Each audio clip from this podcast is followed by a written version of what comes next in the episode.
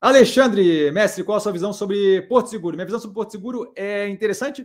A operação, não estou é, mais a par da precificação, tá? Faz um tempo que eu analisei ela aqui no canal, só um golinho d'água. O que acontece? É uma operação que tem feito um esforço, e isso eu comento na análise, de sair daquela dependência consistente da questão do seguro, né? do mercado de seguro.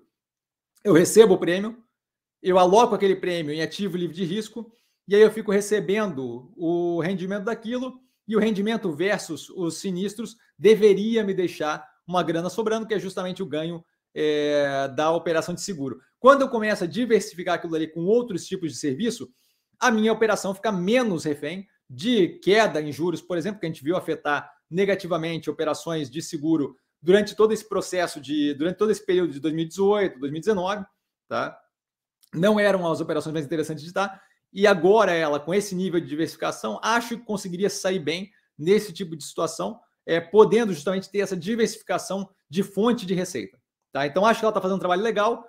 É possível até, vou até anotar aqui, porque assim, ó, é possível que seja uma operação interessante para dar uma olhada, dado que a gente está justamente avaliando expansão de portfólio com vários prospectos, a gente já teve alguns esse final de semana, tá? E já entramos, por exemplo, o Odontoprev sexta-feira e hoje BRBI, é, o BR Partners, é, é possível que Porto Seguro seria uma expansão interessante. Não temos seguradora no canal, no, no portfólio, tirando o Banco do Brasil, que tem uma participação considerável, se não me engano, 16, 17% que vem do BBSE, mas tirando isso, não temos uma seguradora pura e ela tem feito um trabalho, o Porto Seguro tem feito um trabalho bem interessante de, de diversificação da fonte de receita. Eu estou até tentando ver aqui qual é o trimestre que eu pego ela. PSSA, Porto Seguro, quarto trimestre de 2020, então faz um tempo, tá vendo? Eu tenho que reavaliar ali, tá, Alexandre? Mas basicamente isso. É, gosto da operação. É, vale a pena dar uma olhada no vídeo, porque como é a primeira análise que eu fiz dela,